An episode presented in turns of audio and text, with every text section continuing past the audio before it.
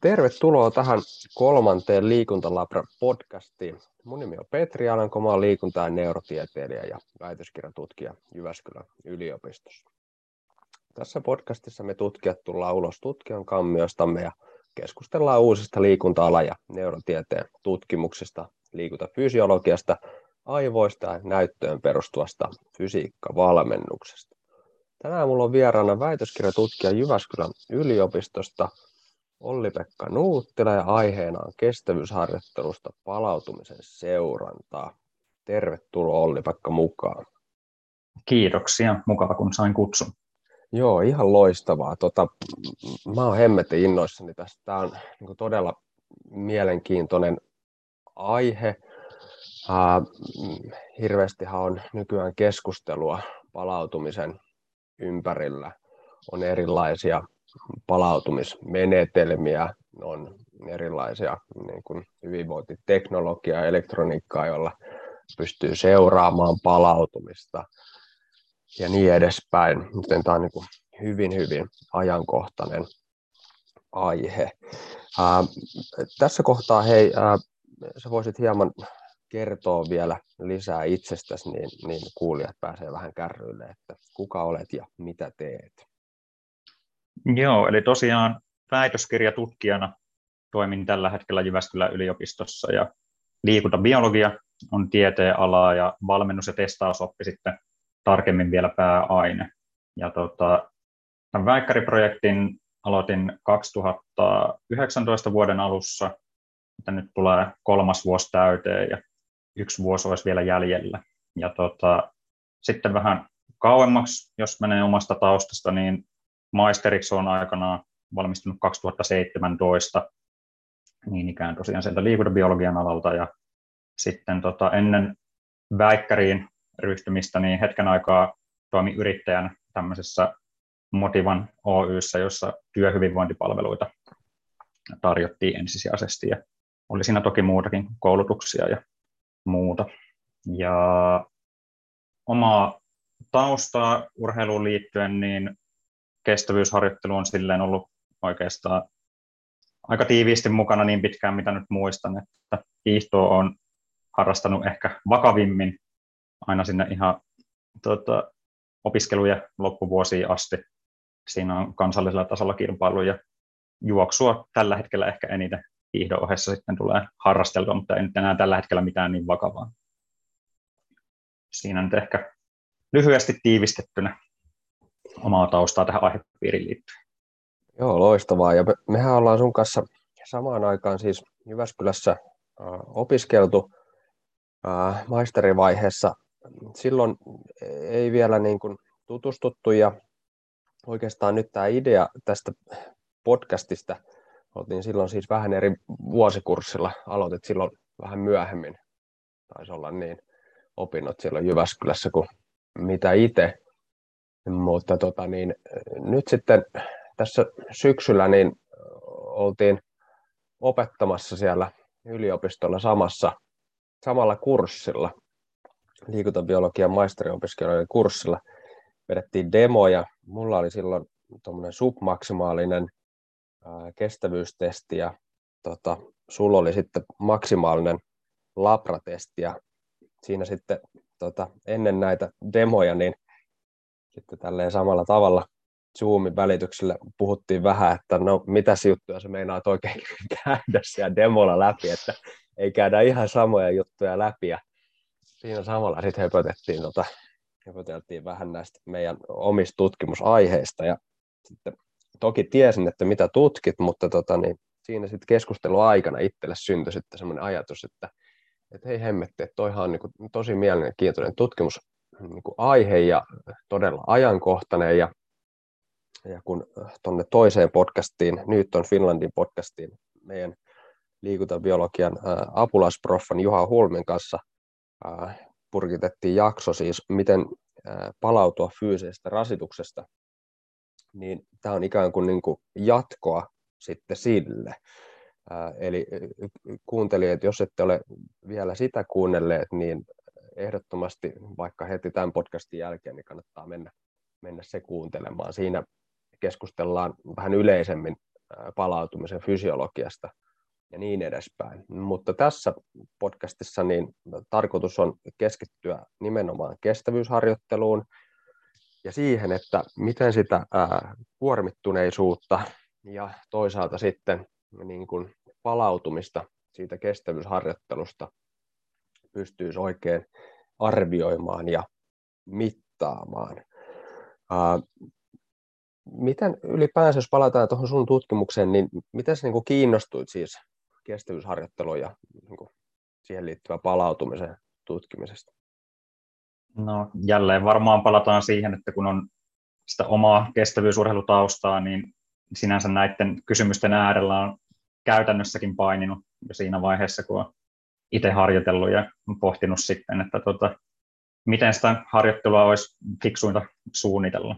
Ja tota, tutkimusmielessä sitten tietysti ehkä enemmän opintojen aikana, aikana se kiinnostus heräsi, että ää, kandivaiheessa jo tavallaan tähän aihepiiriin sitten perehdyin, kun siinä tutkittiin akuutteja vasteita tämmöisestä joko voimaharjoituksesta tai intervalliharjoituksesta, niin silloin vähän enemmän sykevälivaihteluun perehdyin ja sitten tota, gradussa edelleen sitten aihepiiriä työstettiin vähän eteenpäin ja siinä sitten mukautettiin sitä harjoittelua sen palautumistilan perusteella, niin sitten takaraivoa jäi siitä kytemään, että tässä on aika paljon edelleen kysymyksiä, joita olisi mielenkiintoista lähteä selvittämään. Ja sitten tota, päädyin lopulta tähän väitöskirjaprojektiin.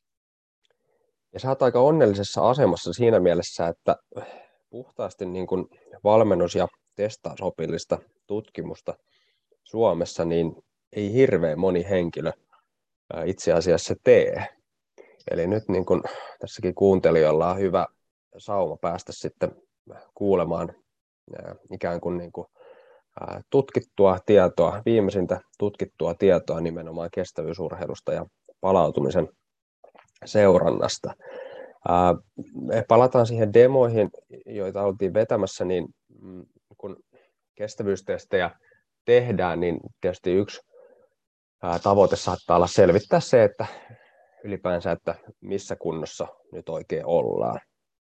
Mutta tietysti kestävyystestauksella saattaa olla myös monia muita tavoitteita ja yksi, yksi tavoite on se, että selvitetään sitä, että mitenkä siitä aiemmasta kestävyyssuorituksesta tai kilpailusta on palautunut ja toisaalta kuinka paljon sitä kuormittuneisuutta tällä hetkellä oikein elimistössä on. Uh, mutta jos palataan lyhyesti siihen niin kuin kestävyysharjoitteluun, ennen kuin mennään niihin niin kuin palautumisen seurantamenetelmiin, niin on tietysti hyvä vähän avata ehkä käsitteitä ja myöskin sitä, että mistä ää, niin kuin kestävyysharjoittelussa ylipäänsä siis niin kuin tarvitsee palautua. Joo, eli no tietysti palautumisesta kun puhutaan, niin siinä on ehkä vähän eri asia, että puhutaanko ihan siitä akuutista palautumisesta, että kun harjoituksen aikana tulee hetkellisesti väsymystä ja tapahtuu tiettyjä fysiologisia prosesseja, niin näistä saatetaan sitten kuitenkin palautua suht nopeasti, mutta sitten taas pidemmän aikavälin palautumisesta kun puhutaan, niin ne liittyy ehkä vähän, vähän eri asioihin. Mutta jos tota, niistä ihan akuuteista asioista lähdetään liikkeelle, niin ää, ensinnäkin tietysti energiavarastoja kulutetaan, riippuen tietysti intensiteetistä, millä liikutaan, niin hiilihydraatit, glykogeenivarastot lihaksista saattaa olla tyhjentynyt. Sitten jälleen riippuen intensiteetistä voi olla, että on happamuutta myös muodostunut sinne lihaksistoon, laktaattia siirtynyt verenkiertoon. Sitten ää, nestetasapaino, plasmatilavuus saattaa olla alentuneita varsinkin sitten, jos pidempään liikutaan tai oikein intensiivisesti liikutaan ja elimistön lämpötila kohoo ja mahdollisesti myös hermostollista väsymystä saattaa tulla, eli ei aivoista käskytys samalla lailla enää lihastyötä tuota, tehosta, mitä ennen tätä kuormitusta. Ja totta kai sitten tämä psyykkinen puoli pitää myös aina pitää mielessä, että myös psyykkistä väsymystä voi tulla harjoituksen aikana, mistä sitten pitäisi palautua. Niin, totta. Se aikaisemmissakin jaksossa puhuttu siitä, että helposti me niin kuin liikuntafysiologit mietitään lähinnä sitä niin kuin elimistön fysiologiaa lihasten ja ehkä aivojen näkökulmasta, mutta ei niinkään sitten sen niin kuin henkisen palautumisen osalta, mikä tietysti on myöskin niin kuin erittäin tärkeää. Ja saatetaan sitten vähän niin kuin siihenkin palata tämän podcastin aikana ehkä, että miten sitä niin kuin henkistä palautuneisuutta voi seurata, mutta taas muistutuksena, että tietysti ihminen on psykofyysis sosiaalinen kokonaisuus, ja vaikka me tässä nyt keskustellaan ehkä pääasiassa siitä niin kuin fysiologisesta palautumista, niin ettei siellä nyt ole joku heti, että no niin, no niin, että kyllä se on paljon monipuolisempi asia, niin, niin totta, mutta tota, niin pitäydytään tässä ehkä pääosin siinä niin kuin fysiologisessa palautumisessa. Ää, eli toisin sanoen, niin kuin tuossa puhuit, niin se niin kuin kestävyysharjoittelu aiheuttaa monia niin kuin, muutoksia ja väsymystä elimistössä. Väsymys ylipäänsä on tosi monipuolinen ilmiö, on, on niin kuin sentraalista väsymystä ää, ja on perifeeristä väsymystä. Ää, sitten osa saattaa miettiä sitä, että kun kestävyysharjoittelu tai kestävyyssuoritus on tietysti hirveän semmoinen niin kuin yleinen käsite. Kestävyyssuorituksia voi olla hyvin paljon erilaisia, niin mitenkä sitten, niin kuin, minkälaisia eroja ää, elimistön rasittuneisuudessa syntyy, oli, jos oli kyseessä lyhyempi ja tiiviimpi kestävyyssuoritus tai sitten tämmöinen pidempi kestoinen, esimerkiksi ultrajuoksutyyppinen suoritus. Joo, se on totta, että se vaikuttaa tietysti aika paljon se, että millainen harjoitus on ollut, että mitkä tavallaan ne vaatimukset palautumisellekin on sen suhteen. Ja yllättävän huonosti sanoisin, että ehkä oikeasti tunnetaan näitä mekanismeja, mitkä sitten ehkä erottaa just näitä pitkiä, matalatehoisia suorituksia sitten taas tämmöistä korkea intensiteettisimmistä suorituksista. Mutta tota, jos ylipäänsä mennään sitten siihen pidemmän aikavälin palautumiseen, että ei puhuta enää siitä, mitä siellä akuutisti tapahtuu ja tulee väsymystä. Että suurin osa noista, mitä tuossa listattiin, niin kuitenkin palautuu esimerkiksi tunneissa jo periaatteessa sinne perustasolle. Mutta sitten taas, jos puhutaan siitä, että milloin oltaisiin valmiita seuraavaan harjoitukseen, niin no, jos puhutaan esimerkiksi näistä tämmöistä ultrasuorituksista ja nimenomaan esimerkiksi juoksusta, niin siellähän varmasti aika paljon voi syntyä lihaksiin ihan mikrovaurioita siitä mekaanisesta kuormituksesta, mitä se tota, pitkäkestoinen juoksu aiheuttaa. Ja siitä saattaa yllättävän kauankin kestää palautua taas ihan, ihan normaalitasolle. Ja sama homma, että myös ne energiavarastot, niin todennäköisesti siinä pitkässä suorituksessa on hiilihydraattivarastot aika lailla saatu tyhjennettyä lihaksista, niin siinä todennäköisesti kestää sitten kyllä vuorokaus tai useampi, että ollaan taas niiden suhteen ikään kuin lähtöviivalla.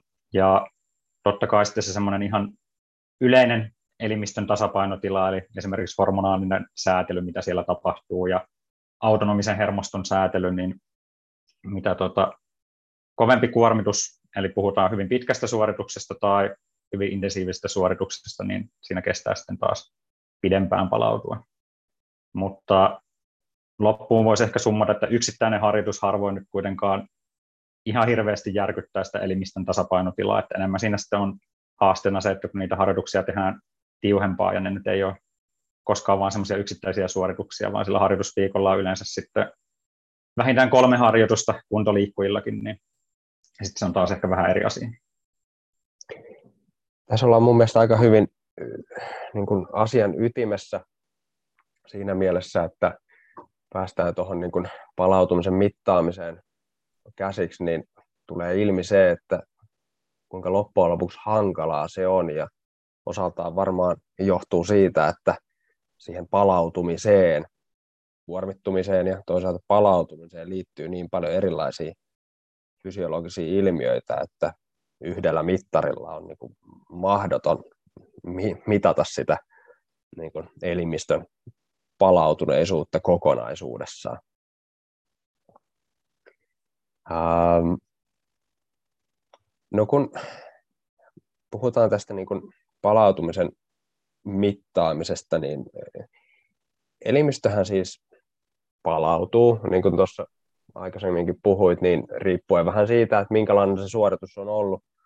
Jokainen ymmärtää sen, että jos juoksee vaikka semmoisen ultrajuoksun 160 kilometriä, niin siitä palautuminen kestää paljon kauemmin kuin vaikka tunnin peruskestävyyslenkistä. Sehän on aivan selvää. Ja siihen myöskin palautumisen nopeuteen vaikuttaa tietysti hirveästi niin kuin yksilön niin kuin kunto ja, ja niin edespäin. Mutta tota, niin, jossain vaiheessa sitä kuitenkin palautuu. Niin minkä takia meidän nyt pitää niin kuin sitä palautumista mitata? Joo, eli no, ylipäänsä sitten harjoittelun tai palautumisen mittaaminen, mitä vaan mitataankaan, niin käytännössä sillä seurataan sitä harjoittelun vaikutusta ja sen toimivuutta. Ja ehkä tällä palautumisen mittaamisella sitten ennen kaikkea sitä koitetaan mitata, että sopeutuuko se elimistö siihen harjoituskuormaan tavallaan niin kuin olisi tarkoitus tai niin kuin olisi odotettua. Ja se on kuitenkin aika yksilöllistä, että mikä on tavallaan se sopeutumiskyky siihen harjoitteluun, että sama harjoitus, niin saa eri yksilöissä aikaa hyvin erilaisia vasteita, että ei voi olettaa, että kaksi kaveria kun juoksee 10 kilometriä samalla intensiteetillä, niin se ei silti välttämättä samanlaisia vasteita saa aikaa elimistössä. Se voi olla, että niillä on eri aika tarve palautua. Niin tavallaan tämän todentaminen ja tavallaan se myös valmentajille voi tuoda aika arvokasta tietoa, että oppii ikään kuin tuntemaan sitä omaa urheilijaa, että mikä, millaisia vasteita tietty harjoitus saa aikaa ja kuinka, kuinka kauan siinä tavallaan kestää, että ollaan taas palauduttu riittävälle tai toivotulle tasolle. Ja ehkä sitten vielä monissa palautumismittareissa on se, että niissä voi huomioida tai tulee automaattisesti huomioiduksi ehkä muukin kuormitus kuin pelkkä se harjoituskuormitus, mitä sitten tavallaan sillä pelkällä harjoittelun seuraamisella niin ei päästä siihen käsiksi. Niin, tuossa hyvin mon, monella valmentajalla, joka kuuntelee, niin saattaa olla se tilanne, että ää, ei ole vain yksi valmennettava, vaan monta valmennettavaa, jotka saattaa tehdä samaa harjoitusohjelmaa.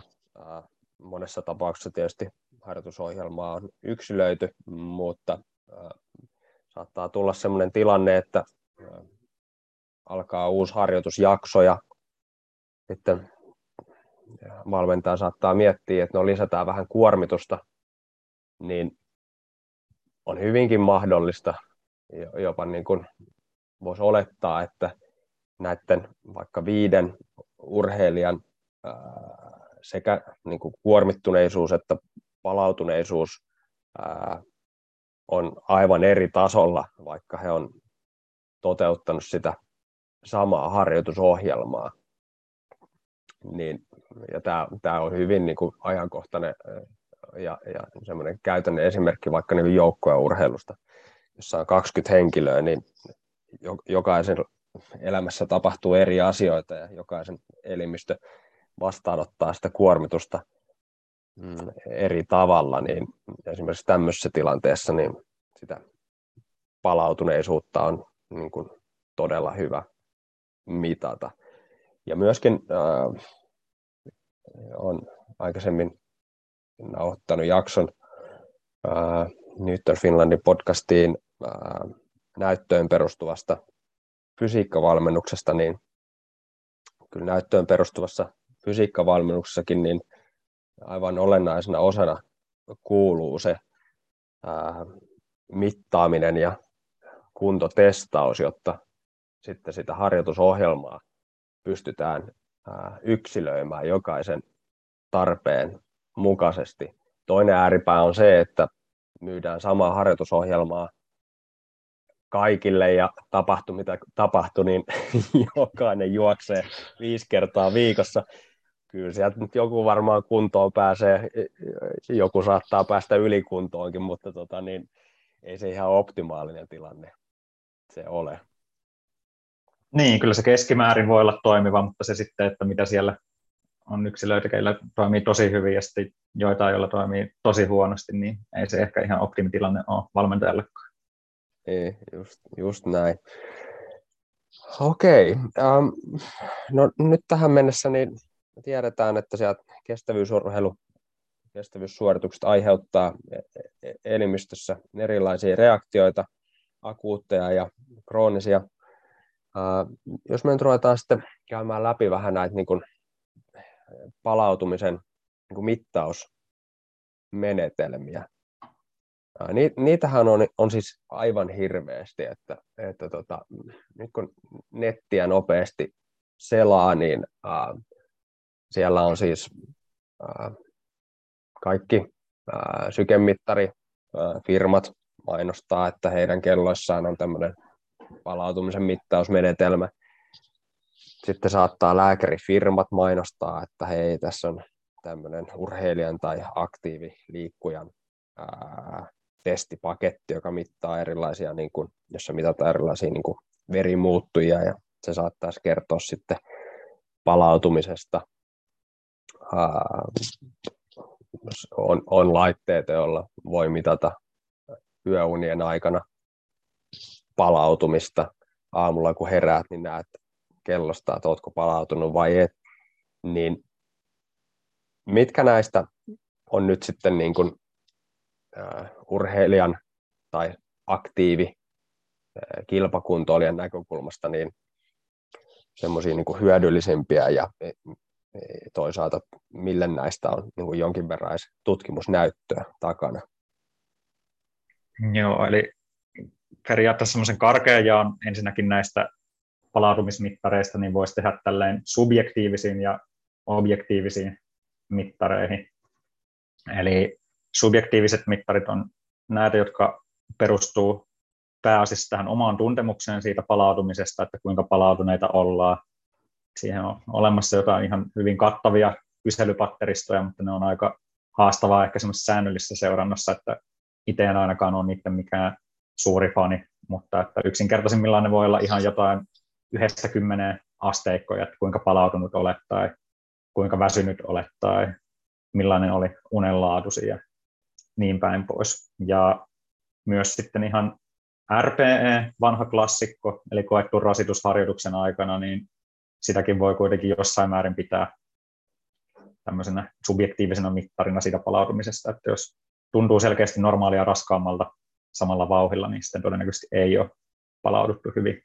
Ja tota, kyllä mä pitäisin näitä subjektiivisia mittareita aika käyttökelpoisina ja toimivina, ja se, että ne on kuitenkin helppo ottaa oikeastaan kenenkä vaan käyttöön, että ne ei vaadi mitään kallista laitteistoa, että lähinnä tarvii kynä ja paperia tai Excel-taulukko. Tietty se on helppoa, jos olisi joku applikaatio tai muu, johon pystyisi niitä vastaamaan, ettei tarvitse tuota, mahdollisimman vähän mitään manuaalista vaivaa nähdä. Ja tota, no sitten jos mennään näistä subjektiivisista niihin objektiivisiin, niin tosiaan kuten sanoit, niin tämmöiset verikokeet, millä esimerkiksi jotain hormonipitoisuuksia määriteltäisiin, niin ne ehkä on se toinen äärilaita, mutta ne on hyvin haastavia myöskin tämmöisessä jatkuvassa seurannassa ja ei, ei suurin osa kuitenkaan pysty niitä silleen oikeasti ehkä siinä harjoittelussa hyödyntämään. Niin sitten ehkä klassisimpia on sykemittaukset levossa ja harjoituksen aikana ja sitten ehkä myös suorituskyvyn mittaaminen jossain määrin, että esimerkiksi juoksijoilla, niin jos hermolihasjärjestelmä palautumistilaa halutaan arvioida, niin kevennyshyppy tai reaktiivisuushyppy saattaa olla sellainen, mitä on ainakin joissain yhteyksissä käytetty sitten sen, sen puolen palautumisen seurannassa. Ja sykkeestä vielä, niin vielä tarkemmin sykevälivaihtelu on sitten semmoinen, mitä on viime vuosina yhä enemmän ja enemmän alettu käyttää siinä palautumisen seurannassa ja erityisesti lepotilassa. Loistavaa. Hei, tota, äh, aloitetaan noista subjektiivisista mittareista. Puhuit, että siellä on niin tämmöisiä RPE-taulukkoja, eli yhdestä kymmeneen tai kuudesta 20 monelle liikunnan opiskelijalle saattaa olla tuttuja nämä tämmöiset mittarit. Siellä on myös tämmöisiä niin kuin subjektiivisia ja subjektiivisia ja objektiivisia mittareita, jotka yhdistää niin kuin jotain harjoitusmuuttujaa ja sitten sitä niin kuin omaa tuntemusta, eli tämmöisiä niin kuin, ää, intensiteetti, volyymi kertaa oma kuormitustuntemus. Onko näistä niin kuin, kuinka paljon tutkittua tietoa, että kuinka niin kuin tehokkaita tämän tyyppiset menetelmät voisi olla esimerkiksi niin kuin valmentajille sitten käytettäväksi? No esimerkiksi tuo session RPE, joka siis on just silleen, että kerrotaan se harjoituksen kesto sillä RPE-arvolla, miten on arvioitu yhdestä kymmeneen se harjoittelun kuormitus, niin se on mun ymmärtääkseni tutkimuksissakin todettu yllättävän hyväksi mittariksi monissa lajeissa kuvastamaan sitä harjoituksen vaatimusta. Että erityisesti se ehkä toimii just semmoisissa, missä tota, syke ei sitten taas ole niin hyvä mittari, että sykkeen osaltahan TRIMP on ehkä semmoinen käytetty harjoituskuormituksen mittari, missä kerrotaan sitten just se harjoituksen aika tietyllä intensiteettikertoimella, tai siinäkin on monia erilaisia kaavoja, mutta se monesti perustuu siihen, siihen sykkeeseen, mutta että kyllä mä itse pitäisin ihan oikeinkin käyttökelpoisena tätä esimerkiksi session RP, että mikä yhdistää tavallaan nämä molemmat puolet. Ja olen itse asiassa käyttänyt sitä myös omassa tutkimuksessakin yhtenä muotojen. Niin, miten äh, noita, siis onko ne sitten ihan niin kuin manuaalisesti vaan Excelissä sitten jokainen valmentaja ne itse siihen näpyttelee, äh, vai onko sitten tähän sitten käytössä jonkinnäköisiä niin sykemittareita, joihin se pystyy syöttämään ja sitten se antaa sen arvon sitten sieltä tai jonkunnäköistä niin kuin appia ohjelmaa? Mm, kyllä ainakin osalla valmistajista en nyt ala mainostaa tässä mitään tiettyjä firmoja, mutta... Ei, muuten saat mainostaa, mutta sitten pitää meille antaa tutkimukseen rahaa, jos täällä ruvetaan mainostaa, että, että saadaan väikkärit tehtyä loppuun. Niin, mutta ainakin esimerkiksi nimeltä mainitsemattomalla Polarilla on silleen, että pystyy tota, laittamaan sen harjoituksen koetun rasituksen siellä sovelluksessa jälkikäteen ja sitten se laskee siitä sen harjoituskuorman sitten just sen perusteella, kuinka pitkä se harjoitus on ollut. No niin, loistavaa. Se oli Polarilta niin 500 euron laaki sitten tänne, tänne päin tota, niin apurahat. Uh, hyvä, loistavaa. Toi, toihan kuulostaa niin kuin oikein käyttökelpoiselta. Mihin, minkä tyyppisiin lajeihin toi siis soveltuisi parhaiten, jos puhutaan niin kestävyysurheilusta? No en mä oikeastaan näe mitään lajia, mihin se ei periaatteessa kestävyysurheilun parissakin sopisi aika hyvin. Että tota, se just mahdollistaa sen, että esimerkiksi intervalliharjoituksissa niin syke ei välttämättä niin hyvin kuvasta sitä rasitusta, kun se ei ehdi nousta siellä harjoituksen aikana, varsinkaan lyhkäisemmissä vedoissa sitten kauhean korkealle ja palautukset taas laskee, niin saattaa vähän aliarvioida tavallaan sitä todellista rasitusta ja vaatimusta siitä treenistä, niin se on sikäli, sikäli hyvä, että ehkä just nimenomaan semmoisissa lajeissa, missä sitten intervalliharjoittelukin on iso osa sitä harjoittelua, ei tehdä pelkästään tavallaan semmoisia pitkiä matalatehoisia harjoituksia, niin niissä ehkä niin kuin korostuu tämän session RPEn hyöty sitten verrattuna taas tämmöiseen trimpin tyyliseen rasitusmittariin. Avaatko vielä tätä trimppiä siis? mistä Trimp oli tosiaan Training Impulse, on ensinnäkin se, mistä se on lyhenne, mutta siinäkin on monia eri malleja olemassa, miten sitä lasketaan, mutta esimerkiksi semmoinen, mitä mä itse olen käyttänyt omissa tutkimuksissa, niin kerrotaan se harjoituksen kesto, niin sillä ajalla, tai siis että jokaiselle intensiteettialueelle on ensinnäkin oma kerroin, ja sitten kerrotaan tämä aika, mikä on käytetty siellä intensiteettialueella, niin sillä kertoimella. Jos on vaikka oltu PK-alueella 10 minuuttia ja PK-alueen kerroin on yksi, niin siitä saa 10. Sitten jos VK-alueella, vauhtikestävyysalueella oltu vaikka 10 minuuttia niin ikää ja PK-alueen kerroin olisi kaksi, niin siitä tulee 20 ja sitten maksimikestävyyskerron olisi esimerkiksi kolme ja jos sielläkin oltaisiin ollut 10 minuuttia, niin siitä tulisi summaksi sitten 30 ja kun nämä lasketaan yhteen, niin siitä tulee lopulta sitten summaksi 60, niin tämä olisi nyt se RIMP esimerkiksi. Joo, ja tässä nyt heti niin kuin sivuhuomiona tulee se esiin, että kun äh, käytetään tämmöisiä niin kuin, äh, objektiivisia mittareita hyödyksi, niin jonkinnäköistä niin kuin harjoituspäiväkirjaa pitää sitten niin kuin urheilijan tai kilpakuntoilijan, aktiivikuntoilijan niin kuin pitää, jotta sitten näitä niin kuin pystytään varsinaisesti hyödyntämään. Ja monissa tutkimuksissa niin on, on ihan yksinkertaisesti niin kuin harjoituspäiväkirjan pidolla nähty niin kuin merkittävä niin kuin hyöty esimerkiksi ylikunnon ehkäisemisessä. Eli sieltä urheilija tai sitten valmentaja pystyy niin kuin näkemään, että mitä ollaan tehty ja, ja tota, niin, äh, onko ne tehot tai sykkeet sitten mihinkä suuntaan mennyt. Jos ei sitä harjoituspäiväkirjaa pidä, niin meistä jokainen tietää tässä niin kuin hektisessä arjessa, niin hyvä kun muistat, että mitä olet syönyt niin kuin eilen iltapalaksi, niin yritä siinä nyt sitten rupeaa muistelemaan ainakin kuukauden päähän, että no mitä silloin nyt oikein reenatti, että mistä sitä huono olo nyt saattaa niin kuin johtua. Nyt kyllä se harjoituspäiväkirja, niin se on aivan ehdoton juttu. Myöskin tämän niin kuin kuormittuneisuuden ja palautumisen ää, seurannassa. Mm, jos vielä palataan näihin niin kuin subjektiivisiin mittareihin, niin Mä siis itse käytin, valmensin Jyväskylän happea miehiä opiskeluaikoina Jyväskylässä, niin mä käytin siellä siis, ihan en nyt muista ulkoa mikä se oli se kyselylomake, mutta e, e, oli se jokseenkin validoitu joissakin tutkimuksissa, niin siinä harjoituksien jälkeen, olisinkohan mä kerran viikossa sen niin kuin, laittanut jakoon ja tota, jokainen vastasi sitten ihan kynäpaperi menetelmällä ja sitten mä niitä tota, tallensin, mulla oli kansiossa sitten niitä ja välillä pystyi sitten vähän tota katsomaan, että miten se kunkin pelaajan kohdalla, miltä se näyttää se ää, kuormittuneisuus.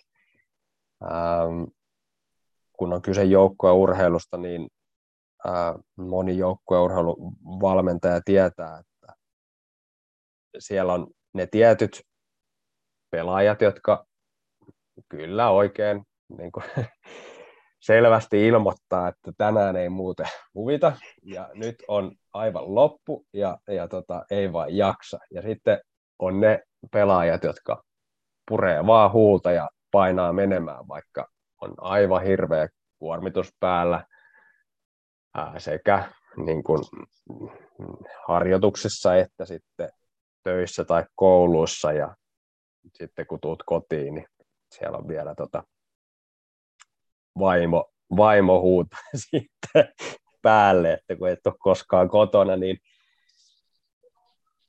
monesti nämä sitten vaan niin kuin tunnoisesti puurtaa, mutta sitten kun on kerätty tietoa ihan paperille, että laitas nyt RP1 kymppiä, mikä on kuormittuneisuus, niin jos siellä alkaa monta kymppiä peräjälkeen olemaan, niin sitten pitää kyllä jonkunnäköistä niin kuin huomiota kyllä niin kuin kiinnittää sitten siihen, siihen pelaajaan. Toki sitten niin kuin tämmöistä niin kuin subjektiivisista mittareista, en tiedä onko tämä nyt sitten enää subjektiivinen vai objektiivinen, mutta tuossa liikuntalääketieteen päivillä etänä kun seurasin, niin siellä oli kihulta mm, siis urheilufysiologi Hynynen oli puhumassa ja hän sitten, hänellä oli jossain slaideissa oli sitten niin kuin semmoinen lainaus, että paras palautumisen mittari on ää, otsatukan etäisyys aamupuurosta aamupalalla, niin musta kuulosti niin kuin aika jotenkin osuvalta, että ainakin niin kuin jos valmennustapaamiseen sen kääntää, niin monesti sitten kun valmennettava tulee ja valmennustapaamiseen, niin ainakin itsellä on sitten tapana kysyä heti, että mikä se on niin kuin päivän kunto. Ja tota, kun sitten katsoo niitä valmennettavan silmiä siinä ja vähän sitä olemusta, niin jos näitä niin kuin subjektiivisia mittareita, mittarista nyt puhutaan, niin se saattaa monesti olla niin kuin tehokkaan yksinkertaisesti, vaan niin kuin katsoo, että mikä se on se oikea olemus tänään, se kertoo jo aika paljon, mutta tota, ei tietysti ihan, ihan kaikkea. Uh, hei, mennään noihin objektiivisiin mittareihin. Ni, niitä on ihan hirveästi. Uh, on esimerkiksi kestävyystestejä. On sekä aerobisia että anaerobisia testejä. Miten tämmöisillä niin aerobisilla kestävyystesteillä pystyisi mittaamaan sitä palautumista? No, just tuossa kun puhuttiin niistä suorista tai maksimaalista matkotesteistä tai pyörätesteistä, millä tehdäänkään tämä testi, niin ne maksimaaliset testit on tietysti haastavia myös tässä niin kuin jatkuvassa seurannassa. Et sen takia sitten ne ei ehkä ole niinkään siihen palautumisen tarkasteluun kauhean käyttökelpoisia, tai sillä enemmän sitten ehkä todennetaan sitä, että kuinka hyvin se harjoittelu on toiminut. Esimerkiksi harjoitusjaksoa ennen ja jälkeen katsotaan, että mitä on tapahtunut. Että kestävyysharjoittelussa sitten ehkä enemmän tehdään semmoisia submaksimaalisia testejä, missä ei mennä sinne ihan maksimirasitukseen asti. Että sitten se ei tavallaan kuormita sitten siinä harjoitusprosessin aikanakaan niin paljon se testi ja sen pystyy enemmän helposti upottamaan tavallaan osaksi sitä harjoittelua. Ja yleensähän nämä perustuu siihen, että mitataan sitten jotain fysiologisia muuttujia tietyllä nopeudella tai teholla ja tarkastellaan muutoksia niissä. Että esimerkiksi toiveissa olisi, että syke ei ainakaan olisi aiempaa korkeampi samalla nopeudella tai laktaatit ei olisi aiempaa korkeampia, eikä mielellään myöskään koettu rasitus. Että siellä sitten on mahdollista arvioida tällä epäsuorasti sitä, että mikä se siellä itse suorituksen aikana olisi se palautumistila. Eli käytännössä, jos joku valmentaja nyt haluaa sitten tämmöisen niin submaksimaalisen kestävyystestin tehdä ja sillä mitata sitä palautuneisuutta, niin mikä voisi niin kuin käytännössä olla semmoinen esimerkki? Tutkimuksissahan on nyt esimerkiksi pyöräilyssä ja juoksussa kehitetty tämmöinen protokolla, missä on 6 minuuttia plus 6 minuuttia plus 3 minuuttia eri kuormien kesto ja syketasot näille kuormille olisi 70, 80 ja 90 prossaa, mitä tavoiteltaisiin. Ja tota, siitä sitten tarkasteltaisiin, että muuttuuko nopeus sillä syketasolla tai teho, jos esimerkiksi polkupyörällä mitataan. Ja esimerkiksi hiihtomaajoukkuessa taitaa olla tämmöinen niin sanottu pikkumattotesti käytössä, jos sitten tämmöinen neljä kertaa neljä minuuttia portaittain nouseva kuormitus tehdään ja siinä tarkastellaan näitä muutoksia. Että ehkä se yksinkertaisin tapa olisi, että olisi, jos pystyy ensinnäkin tietysti vakioidussa olosuhteissa tekemään, se olisi helpoin, että juoksumatto ehkä juoksijoille olisi tämmöinen standardeen ja nimenomaan sama juoksumatto ja siinä olisi sitten esimerkiksi ne tietyt nopeudet, mitkä on oman kuntotason perusteella valittu niin juoksee ne läpi esimerkiksi. Vähintään kolme minuuttia olisi hyvä olla kuorman kesto, mutta vaikka se neljä kertaa neljä minuuttiakin on ihan toimiva ja nostaa portaittain sitä ja mittaa sitten esimerkiksi sykkeen jokaiselle kuormalle, katsoa mitä se on sinne kuorman lopussa ja sitten arvioi myös sitä rasitusta jokaisella kuormalla ja sitten tekee vertailua siihen omaan perustasoon tai edellisiin testeihin. Eli käytännössä, jos se syke on sitten tietyllä kuormalla korkeampi kuin mitä se on ollut niin kuin aiemmilla viikoilla, niin mitä se sitten käytännössä tarkoittaa? No se todennäköisesti kuvastaa sitten jonkinlaista väsymystä, että se ei ole toivottu muutos, että syke nousisi siellä tota, samalla rasitustasolla korkeammalle kuin aiemmin. Toki nyt kun tullaan tässä näihin sykemuuttujiin, niin siinä on se tietty haaste, että sykkeessä voi käydä tavallaan päinvastoin myös huonosta syystä, eli oikein kova harjoituskuorman aikana, niin syke saattaa myös laskea selkeästi normaalia alemmaksi, ja silloin ei puhuta kuitenkaan positiivisesta harjoitusadaptaatiosta, vaan se on merkki siitä väsymyksestä, niin juuri sen takia sitten esimerkiksi se RPE myös tämän sykkeen ohella on hyvä mittari, että se automaattisesti ei kerro siitä, että olisi tapahtunut positiivinen harjoitusvaikutus, jos syke on alhainen, että pitää tavallaan osata tarkastella siinä kontekstissa, mutta jos tämä testi on enemmän semmoinen äh, vähän harvemmin toteutettava seurantesti ja sen lähtökohtaisesti tekee aina palautuneessa tilassa, niin silloin todennäköisesti pystyy arvioimaan sitten sen sykkeen muutoksen perusteella. Eli jos se laskee, niin kun taso on parantunut ja ollaan hyvin palautuneita ja päinvastoin, niin ei niin hyvässä harjoitustilassa ehkä ollut. Mutta tosiaan, jos sen mittaa tämmöisen kovan kuormituksen aikana, niin silloin se ei ole niin yksiselitteistä se pelkän sykkeen tulkinta.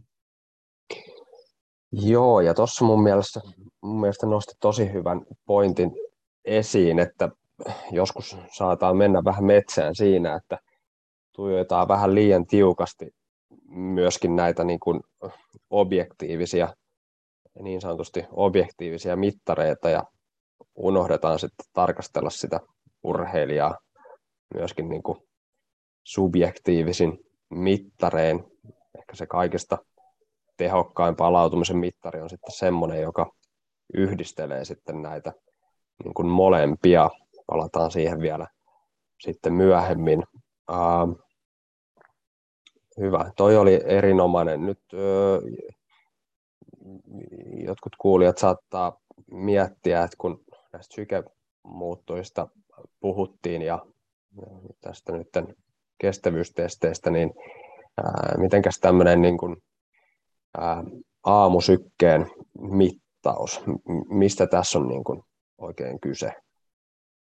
Niin siinä enemmän tosiaan siinä lepotilassa, kun mitataan, niin se, siinä on ehkä tarkoitus päästä tähän yleiseen palautumistilaan, että puhutaan nyt sitten elimistön tasapainotilasta, homeostaasista vai mistä, niin sillä enemmän pyritään tämmöiseen pääsemään sitten käsiksi.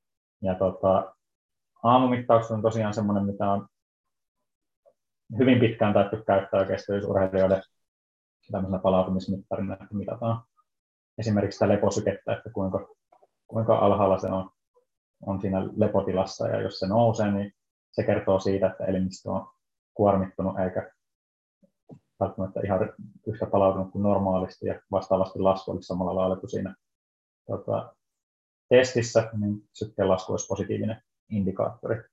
Mutta tota, siinä on varmasti omat heikkoutensa, jos puhutaan vain tämmöistä lyhyestä aamutestistä, että se on kuitenkin aika lyhyt, lyhyt jakso, mikä siinä mitataan ja voi olla myös häiriölle sitten herkkä, että jos siinä lapset huutaa vieressä tai koira haukkuu, niin siinä saattaa tulla jo semmoista stressiä, mikä itsessään vaikuttaa jo siihen tulokseen. Että sen takia itse ainakin on ehkä vähän enemmän tämmöisten pidempien yösykekeräysten kannattaja, jossa myös tavallaan sama asiaa mitataan, eli lepotilassa tarkastellaan sitä, että tota, mitä on syke ja syken välivaihtelu. Niin, mitä tämmöisiä, niin kuin, pysytään tässä niin syken muuttujien mittaamisessa, niin miten tämmöiset niin kuin yömittaukset ää, monelle saattaa olla hyvin tuttuja, ää, erilaiset first beatin mittaukset tai muut yön aikaiset mittaukset, niin miten ne käytännössä siis toimii ja onko siellä kuinka paljon niin kuin, tutkittua tietoa taustalla? Joo, mä en tiedä, onko toi lähtenyt peräti pitkälti Suomesta just toi yösykkeiden mittaaminen. Että alun perinhän siinä on ehkä yritetty käyttää aina niitä sykevöitä, mitkä on ehkä vähän huonostikin palvellut siinä, että ei ole välttämättä pysynyt kontakti oikein ihoon ja syken laatu ei ollut niin hyvää, mutta kun mittausteknologia on kehittynyt, niin siinä on aika paljonkin erilaisia keinoja nykyään sen mittaamiseen. Ja tota, kyllä sille ihan tutkimuksessakin on tukea, että se voisi olla hyvä mittari kuvaamaan se yösyke ja syken välivaihtelun muutoksia sitten siinä palautumisessa ja kuormittuneisuudessa. Ja tota, tosiaan se yö kuitenkin on semmoinen rauhallinen, vakioitu ajanjakso ja sinänsä niin kuin itsessäänkin aika kriittinen osa sitä palautumista. Niin silleen näkisin sen itsekin perusteltuna sitten nimenomaan silloin myös tarkastella sitä, että mitä esimerkiksi on tekosyke ja syken välivaihtelu. Ja Siinä si- sitten siihen taas vaikuttaa kuitenkin muukin kuin pelkkä sen harjoituskuorma, mikä tavallaan pidän ihan hyödyllisenä piirteinä näissä palautumismittareissa, että siinä kaikki muukin stressitekijät, mitä elämässä on, niin vaikuttaa sitten siihen, että miten, mikä, mikä se syke tai syken välivaihtelu yöllä on. Jos on pitänyt tämmöisiä mittareita ja tehnyt esimerkiksi ihmiskokeita, että miten vaikka sauna-oluet vaikuttaa, niin saattaa yllättyä, kuinka iso vaikutus sillä on ollut. Niin, leposyke on siis niin kuin kaikille varmaan niin kuin aika niin kuin selkeä sitä käsite.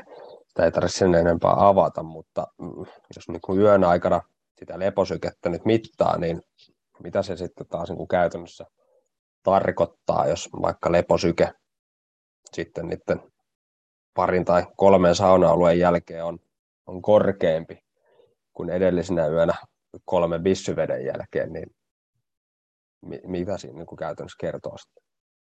No, mä pitäisin, ja mä haluaisin tämän sykkeen lisäksi tosiaan aina nostaa tämän syken välivaihtelun esille, mikä ehkä niin kuin vielä tarkemmin saattaa kuvastaa tätä ilmiötä. Eli pitäisin näitä tämmöisinä stressin kuvaajina, että ne tavallaan reagoi siihen stressiin, oli sitten fyysistä tai psyykkistä. Eli elimistöä, kun stressataan tavalla tai toisella, niin se vaikuttaa sekä sykkeeseen että syken välivaihteluun. Ja minkä takia sitten tätä syken välivaihtelua käytettäisiin, niin se vaikuttaisi vielä selkeämmin näkyvän nimenomaan siinä verrattuna sykkeeseen. Toki molemmista yleensä nähdään vaikutusta, mutta mahdollisesti vähän herkempi vielä olisi sitten tämä syken välivaihtelu reagoimaan nimenomaan tähän stressiin. Niin käytännössä siis kun sitä yöllä mitataan, niin voidaan tarkastella sitä kuormittuneisuutta ja arvioida sitä kautta sitten myös, että mikä esimerkiksi olisi sitten se valmius harjoitella kovaa seuraavana päivänä. Tässäkin, ähm, kun mitataan leposykettä ja sykevälivaihtelua, niin on tärkeää se, että tietysti yksi mittaus ei vielä kerro juuri mitään tietysti, ja sitten, että on aikaisempia mittauksia, johon pystyy vertaamaan, ja myöskin se, että niin kun käsittelee tätä dataa yksilöllisesti, eli ei pysty niin vertaamaan yksilöiden välillä. Esimerkiksi jos on joku joukkueurheilu tai muu kestävyysurheilutiimi siinä käsillä, niin ikään kuin pysty tehdä vertailuja niin kuin yksilöiden välillä, vaan aina, niin kuin, aina sitten niin kuin yksilökohtaisesti sitten aikaisempiin, ää, aikaisempiin tota, niin mittauksiin ää, ne vertaa, vertailut. Ää, miten sykevälivaihtelu siis äh, no, mittaa niin kuin sykkeiden välistä ää, aikaa ja sen vaihtelua, mutta ää, miten se sitten niin kuin käytännössä, ää, tarkoittaako se aina niin, että jos sitä sykevälivaihtelua on enemmän, niin elimistö on ikään kuin, niin kuin palautuneessa tai palautumassa, ja sitten kun on niin kuin vähän sitä sykevälivaihtelua, niin se asia olisi niin toistepäin. Joo, jos lyhyesti nyt vielä menee siihen fysiologiaan sen sykevälivaihtelun ja sykkeenkin takana, niin se, mitä sillä sykevälivaihtelulla ennen kaikkea koitetaan kuvastaa, niin on tämän autonomisen hermoston kautta tapahtuva säätely ja tarkemmin vielä sitten sen parasympaattisen hermoston puoliskon säätely. Eli autonominen hermosto jakaantuu kahteen haaraan. On sympaattinen haara ja parasympaattinen haara. Ja nämä, nämä molemmat säätelee hyvin monia eri elintoimintoja, että sydämen syke ei ole missään nimessä ainut toiminto, mihinkä tätä, minkä, mitä tämä autonominen hermosto säätää, mutta että suurimmassa osassa logiikkaa on se, että parasympaattinen hermosto rauhoittaa elintoimintoja ja sympaattinen sitten vastaavasti taas kiihdyttää aina sen tarpeen mukaan, mikä elimistössä on tilanne, että onko tarpeen kiihdyttää vai rauhoittaa elintoimintoja. Ja syke ja sykevälivaihtelu, niin ne on tämän parasympaattisen hermoston, eli tämän rauhoittavan hermoston osan epäsuoria kuvaajia aika hyvinkin. Ja sykevälivaihtelu tutkimusten perusteella vaikuttaisi olevan tosiaan vielä tarkemmin tämän parasympaattisen hermoston aktiivisuuden kuvaaja kuin syke niin siihen päästään tavallaan sitten käsiksi tällä, tällä muuttujalla. Ja niin alkuperäinen kysymys oli se, että kasvaako se ja pieneneekö se tai että mikä se logiikka on, niin syken välivaihtelu tosiaan kasvaa silloin, kun parasympaattisen hermostoaktiivisuus on suurempaa ja sitten pienenee, kun taas se on vähäisempää ja sitten ehkä se sympaattinen hermosto on dominoiva. Eli se logiikka on siinä tavallaan eri kuin sykkeessä, se saattaa jollain mennä vähän sekaisin. Juuri näin, juuri näin. Loistavaa. Äh, palataan äh, näistä sykemuuttuista ei, tai ei palatakaan vielä. Pysytään tässä vielä. Mulla oli yksi mielessä tuossa sykemuuttuista.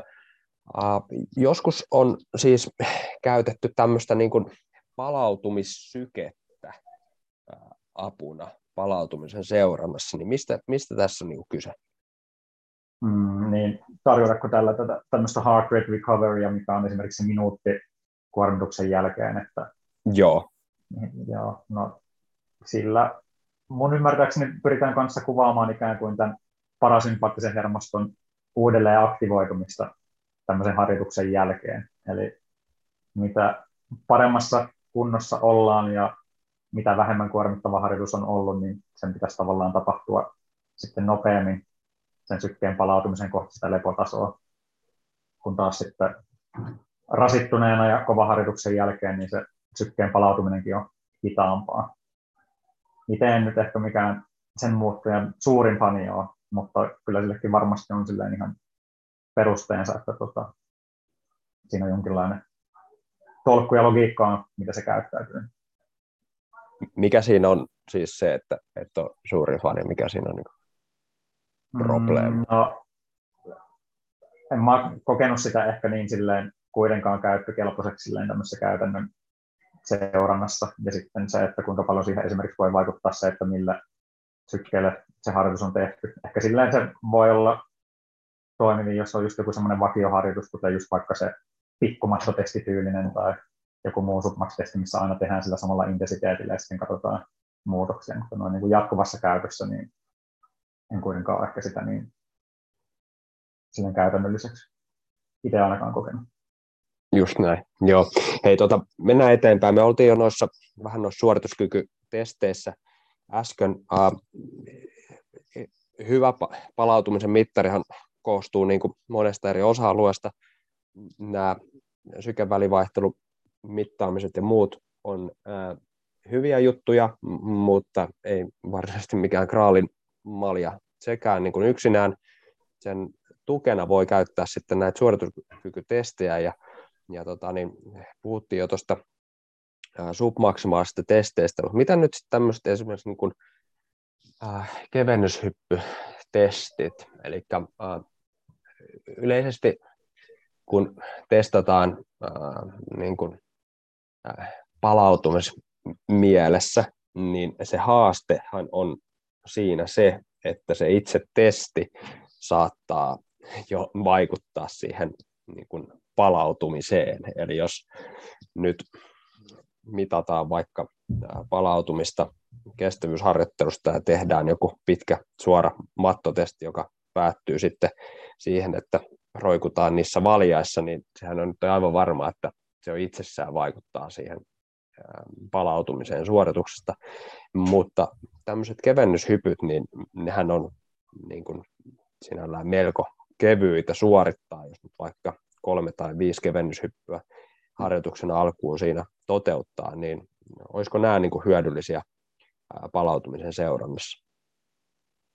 Joo, se tosiaan houkuttelisi kyllä kovasti sillä, just sillä helppoudella ja sillä vaivattomuudella, että aika nopeasti ensinnäkin pystyy nämä testit tekemään, että yksittäinen hyppy ei ole niin kuormittava, että tarvii edes monta minuuttia välissä palautella ja siihenkin olemassa nykyään aika käteviä keinoja mitata se kevennys, että on puhelinapplikaatioita, että pystyy kameralla esimerkiksi kuvaamaan hypyjä määrittäen siitä tota, nousukorkeuden, niin ei vaadi mitään voimalevyä tai kontaktimattoakaan.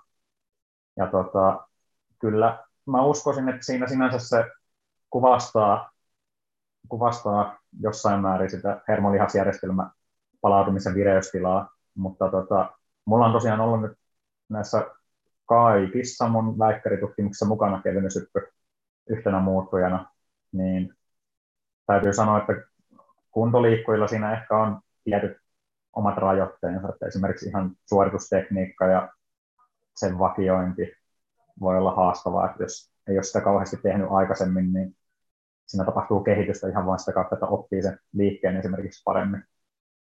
Ja tuota, toinen asia on sitten tietysti, että sekin on hyvin spesifi yksi liike, mikä ei sitten välttämättä kuitenkaan laajemmassa mittakaavassa välttämättä kerro siitä hermolihasjärjestelmästä, että esimerkiksi vaikka pohkeiden palautumistilasta, mitkä on juoksussa aika kriittinen lihasryhmä, niin siihen se ei välttämättä annakaan työkaluja.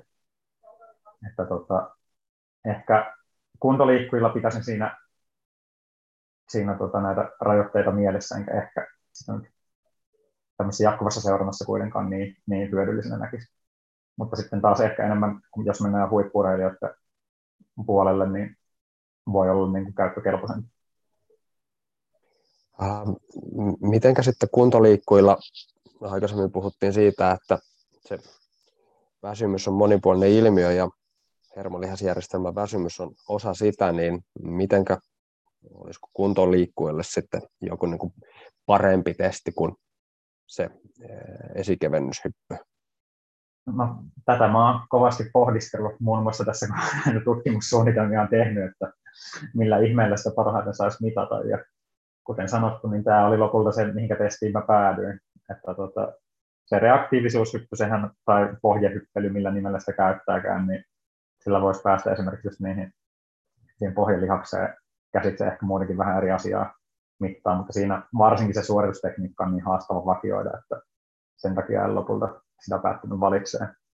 Ja ehkä mulla lopulta on lopputulemana toistaiseksi tällä hetkellä ainakin, että sitten ehkä siinä pitää vaan tyytyä siihen subjektiiviseen arvioon sen hermolihasjärjestelmän ja lihaksiston osalta, että mikä se tunne siellä jaloissa on, että kuinka raskaan tuntuiset tai kuinka kevyet. Että mielenkiinnolla odotan, että tuleeko tähän tavallaan hermoston toiminnan mittaamiseen jotain työkaluja tulevaisuudessa. Onhan sitä nytkin olemassa mun ymmärtääkseni jonkinlaisia, mitkä ainakin väittää, että pystyisi mittaamaan sitä hermoston valmiustilaa näin niin kuin yleisellä tasolla, mutta toistaiseksi ei taida ainakaan tutkimuksesta löytyy vielä hirveästi tukea tämmöiselle mittaamiselle. Niin, mi- mitenkä tota, tuli siis ihan vaan mieleen, kun uh, sillä demolla, josta aikaisemmin puhuin, niin käytettiin siis vinkeittiä mittaamaan siis anaerobista suorituskykyä, mutta vinkeitti-testistäkin, jos se lyhentää niin kuin vaikka 10 sekuntiin, niin siitähän saa aika näppärästi siis maksimitehon irti ja sitten saa niin kuin, ää, ajan, joka tota, kertoo siitä, että kuinka nopeasti siihen maksimitehoon on päästy. Mitenkä niin kuin tämän tyyppiset ää, ää, esimerkiksi niin kuin pyöräilijöille.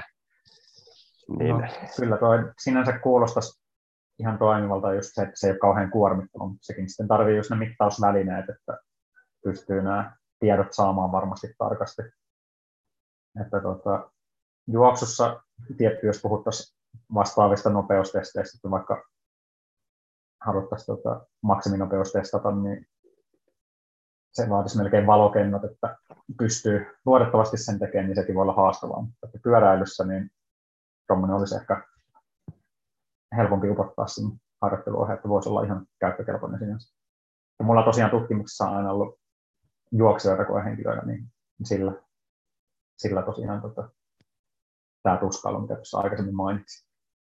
Ju, just niin, ja, ja tota, äh, monella tietysti triathlonistilla tai pyöräilijällä niin saattaa olla siis välineet, joilla mitata siis maksimi tehoa ja sitä äh, aikaa, joka kestää siihen maksimitehoon pääsemisessä, äh, niin saattaa olla hyödyllinen ja saattaa olla myöskin sitten kun äh, liitetään niin kuin suurempaan kontekstiin tämä meidänkin keskustelu, niin mikä aina haaste on, on näissä ää, tutkitun tiedon siirtämissä käytäntöön on se, että vaikka joku testi näyttää paperilla hirveän hyvältä, vaikka voisi kuvitella se, että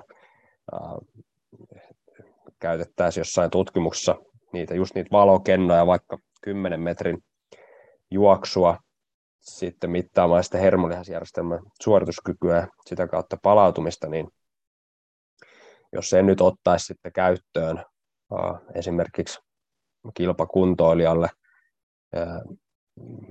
joka ei ole tottunut tämän tyyppiseen niin kuin, suoritukseen ollenkaan, vaan on lähinnä tämmöinen niin kuin pitkän matkan juoksija, niin eihän se, eihän se oikein käytännössä sitten oikein toimisi. Että kyllä siinä olisi takareidet revähtänyt ennen kuin tota, niin, päästään ensimmäiseen kisaan. Että, aina pitää jotenkin muistaa myöskin se ikään kuin konteksti, että missä sitten se valmennus tapahtuu.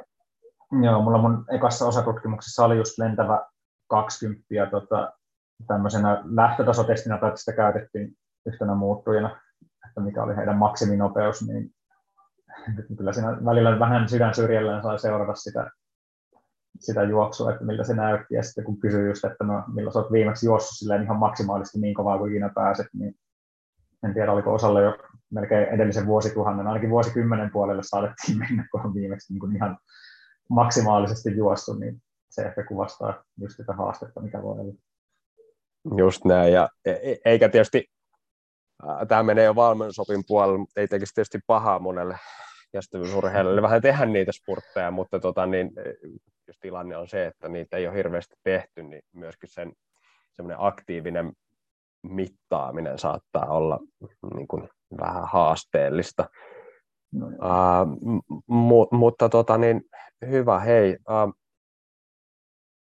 hermolihasjärjestelmän niin kuin seurannasta ja mittaamista sitten mm, uh, ehkä aasinsillan kautta, mutta jotain muuta kautta päästään sitten näihin tämmöisiin niin kuin, uh, verimuuttujien mittaamiseen, eli niin kuin tuossa aikaisemmin sanoin, niin moni lääkäriasema saattaa tarjota sitten tämmöisiä erilaisia paketteja, jos aktiivikuntoilijan, liikkujan testauspaketteja, jossa sitten mitataan hemoglobiinia ja ää, joitakin tulehdusmuuttujia ja niin edespäin, niin näetkö että näistä olisi niin kuin kilpakuntoilijoille tai huippurheilijoille sitten jotain hyötyä? Joo, no verimuuttajat ei ensinnäkään mulla semmoinen erityinen spesialiteetti ole. Toki mulla on mitattu tiettyjä hormoneita esimerkiksi näissä tutkimuksissa. Ja tota, mun ymmärtääkseni tutkimustieto tällä hetkellä on sanonut, että esimerkiksi ylikuormitustilojen diagnosoinnissa niin tämmöiset lepotilan mittaukset saattaa olla yllättävän huonojakin esimerkiksi hormonipitoisuuksien osalta, että sitten ehkä paremmin saattaisi toimia vasteet tiettyyn harjoitukseen, eli että kuinka paljon tiettyä hormonia erittyy esimerkiksi tämmöisessä maksimaalisessa kuormituksessa. Ja siinä saattaisi tapahtua muutoksia sitten silloin, kun ollaan kuormittuneessa tilassa, että esimerkiksi se vaste on pienempi, mitä se olisi hyvin palautuneena. Ja testosteroni ja kortisolihan on semmoisia muuttuja, mitä monesti mitataan, mitä mullakin on tutkimuksissa ollut, ja tota, myös näiden suhdetta saatetaan tarkastella. Ja yhtenä muuttujana mulla oli myös noradrenaliini, mikä on sympaattisen hermosto toimintaa kuvastava hormoni niin edellisissä tutkimuksissa, niin nämä tavallaan voi myös sitä elimistön stressitasoa, kuormittuneisuutta kuvastaa, mutta just siinä pidemmässä, pidemmässä juoksussa ja säännöllisessä seurannassa, niin en mä ehkä niin kuin kuntoliikkujilla kauheita käyttöarvoa näe. Se on tietysti eri asia sitten just se, että jos mennään verikokeisiin vaikka toteamaan anemia tai tämmöinen ihan niin kuin, puhutaan terveydellisestä seikasta, mutta näin niin kuin palautumismielessä, niin siinä on se käytännön haaste ehkä lähinnä. Just, just niin, ja tässä kohtaa pitää tietysti todeta, että me ei anneta niin kuin, niin kuin yleiseen terveydentilan mittaamiseen niin mitään neuvoja täällä, että jos on jotain muuta tuommoista anemian tuntemusta tai muuta, niin ilman muuta sitten lääkäriin ja sitä kautta sitten tota, niin, mittauksia, mitä lääkäri sitten antaa, mutta tota, niin, me puhutaan tässä lähinnä niin kuin tästä palautumisen seurannasta.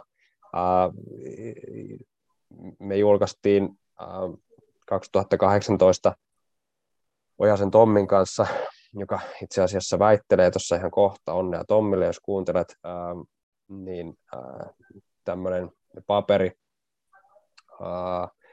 jossa tutkittiin siis varusmiesten kuormittuneisuutta pitkäkestoisessa taisteluharjoituksessa, eli toisin sanoen siis loppusodassa. Ne oli mm. siellä toista viikkoa ja tota, siinä käytettiin sitten tämmöisiä niin kuin tulehdusmarkkereita hyödyksi. Mitattiin erilaisia muuttuja, vähän samantyyppisiä muuttuja kuin just jos on kova flunssa tai muu, niin menee lääkäriin, niin lääkäri saattaa sitten mitata näitä tulehdusarvoja. Niin, ää,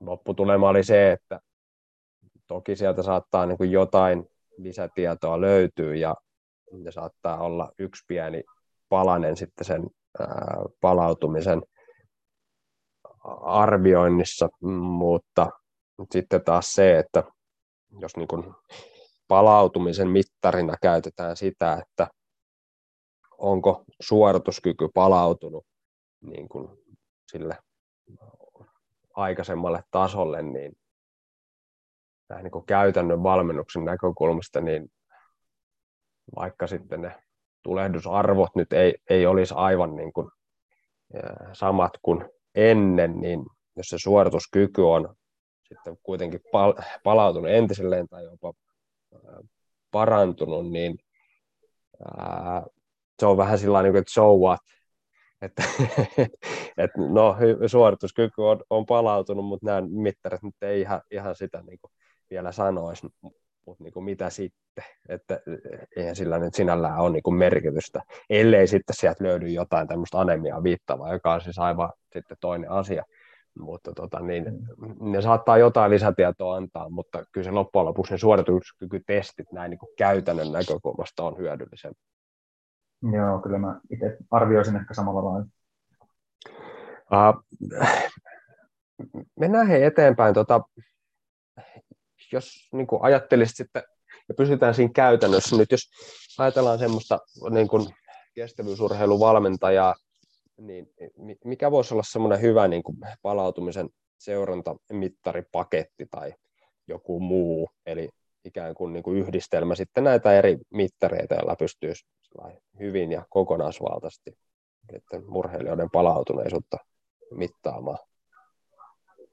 No siinä tietysti varmasti kannattaisi yhdistää, tosiaan olla tämmöinen paketti yhden, yhden sijaan, että tällä hetkellä oma näkemys ainakin on se, että se subjektiivinen puoli tietysti kannattaa aina pitää mukana, että mikä on se koettu palautumistila ja rasitustila harjoituksissa. Ja näkisin sitten tietysti myös sen itse harjoittelun aikana saadu informaation ehkä oleellisena osana tätä pakettia, eli harjoituksissakin seuraa sitä, että mitä se syke on esimerkiksi suhteessa nopeuteen ja mikä se koettu rasitus on suhteessa nopeuteen.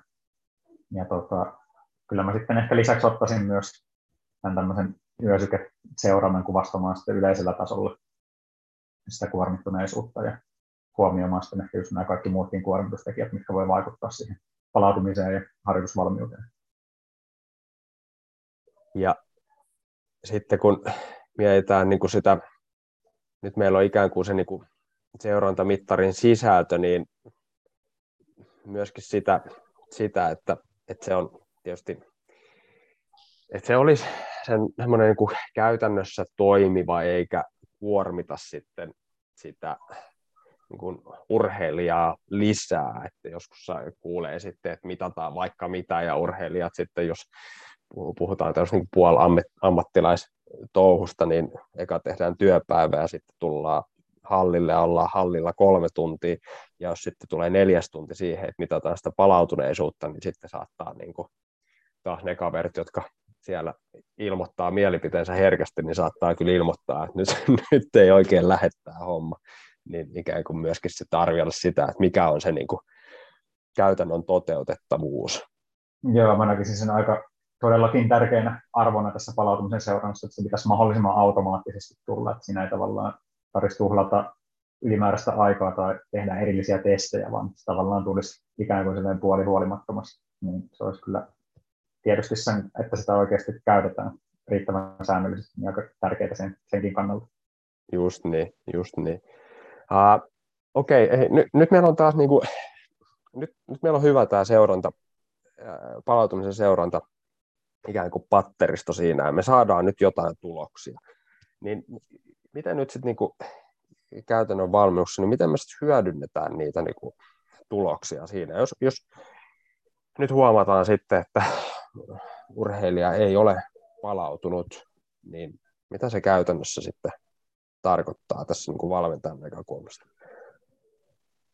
Nyt taas hyvä täsmentää ehkä tässä vaiheessa, että sitten ei ehkä niin kuin pidä sitä yksittäistä arvoa tai yksittäistä päivää liikaa tuijottaa, vaan näitä tuloksia ensinnäkin kannattaa aina niin kuin pidempiaikaisesti seurata. Ensinnäkin pitää olla se luotettava vertailuarvo ja ns. perustaso näissä muuttujissa, että missä se niin kuin normaalisti kullakin yksilöllä on ja mikä tota, tavallaan on se, missä odotetaan, että tämän muuttujan pitäisi olla. Ja sitten jos se lähtee liusumaan siitä huonoon suuntaan, ja varsinkin jos sitten useampi näistä eri merkeistä näyttää samaa trendiä, niin käytännössä se toimenpide on, että sitä harjoittelua kannattaa siinä vaiheessa varmastikin keventää.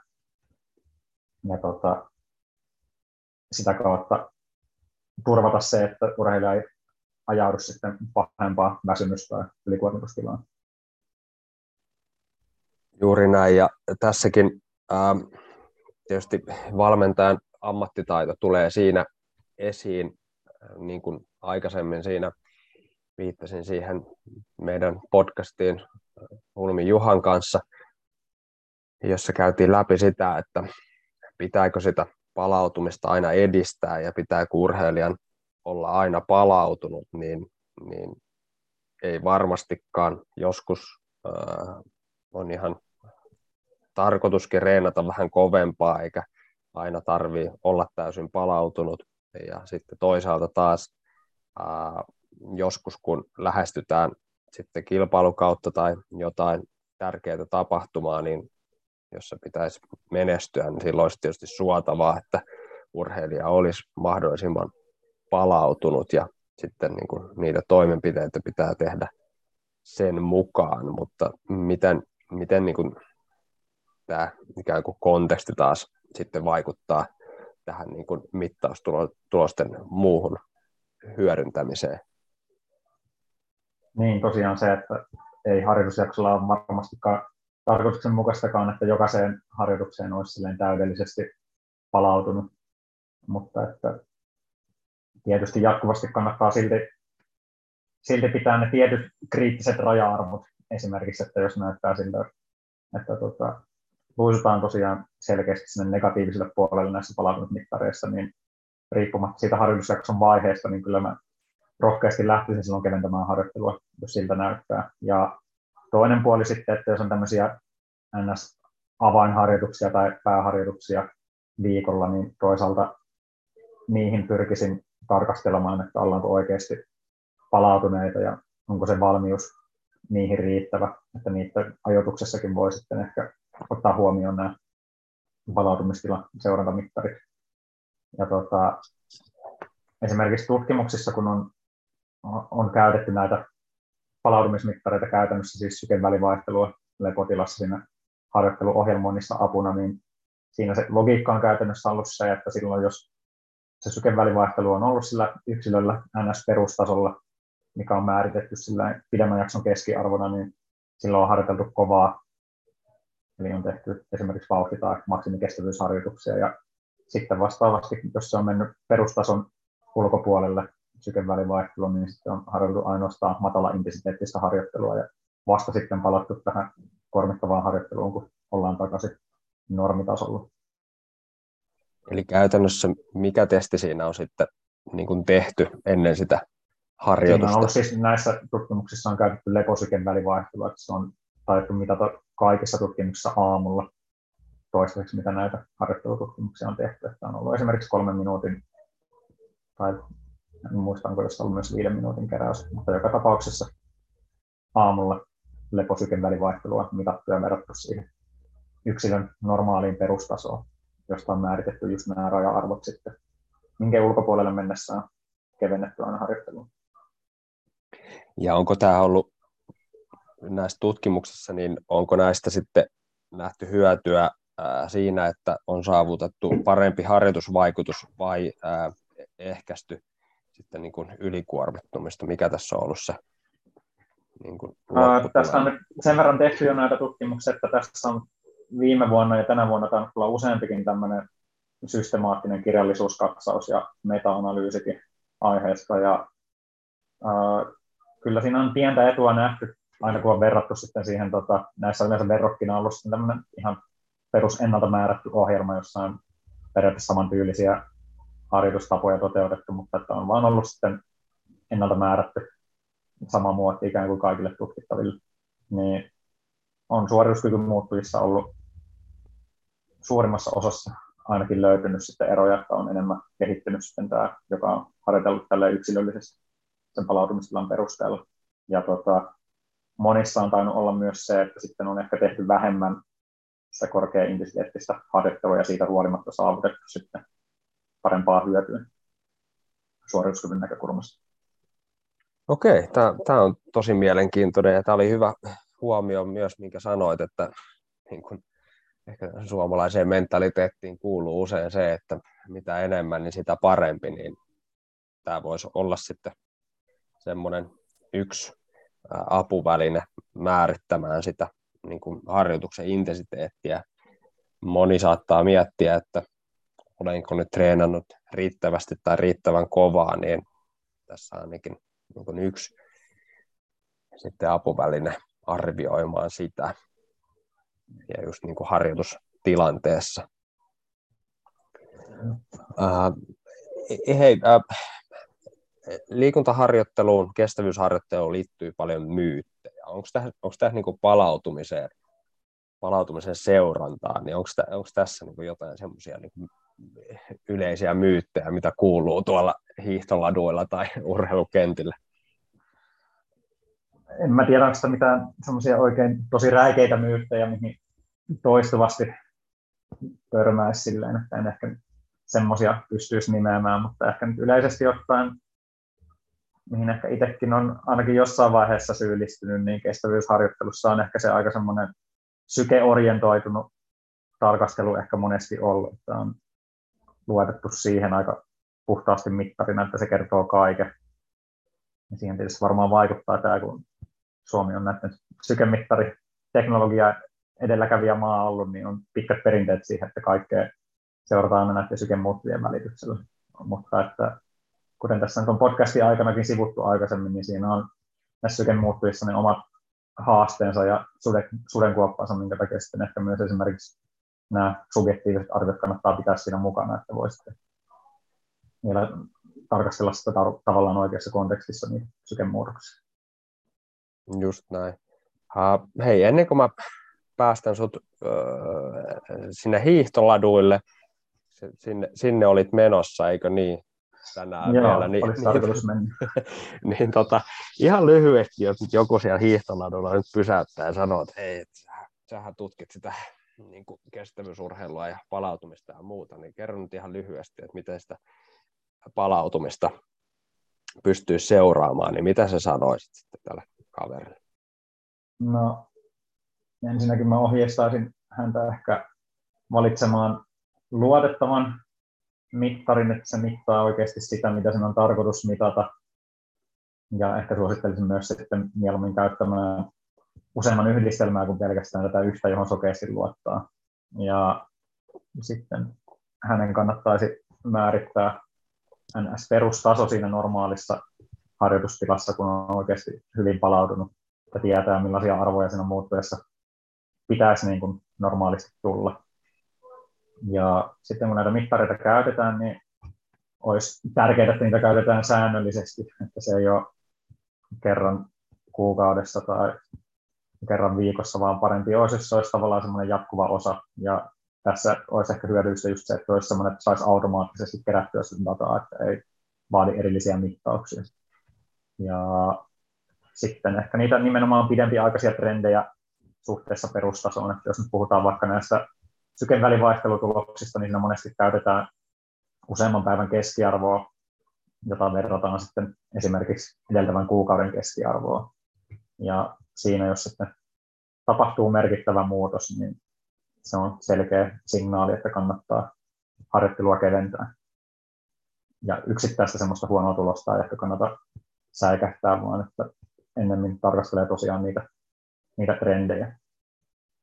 Ja oli sitten mitä tahansa nämä NS-objektiiviset mittarit, mitä käyttäisi, niin pitää kuitenkin aina myös sen subjektiivisen koetun palautumisen siinä mukana vielä varmistamassa sen, että jos oikeasti on todella väsynyt ja huonosti palautunut olo, niin vaikka mittari sanoisi mitään, niin kyllä ehkä kannattaa uskaltaa myös luottaa siihen omaan tunteeseenkin, että ei, ei se ole pelkästään se ainoa totuus, mitä se kello esimerkiksi sanoo siitä sun palautumistilasta. Loistavaa. Eiköhän noilla tota, niin, vinkkeillä se kaveri sitten onnistuneesti pääse seuraamaan ja arvioimaan omaa palautuneisuutta. Toivotaan näin. Tai muuten teille tulee tota, kylmä siellä sormet jäätyessä, rupeat enemmän vielä tota, niin, häntä neuvomaan. Miten, miten sinun saa yhteyttä, jos kestävyysharjoittelu tai niin kuin, palautuminen ylipäänsä kiinnostaa sen seuraaminen?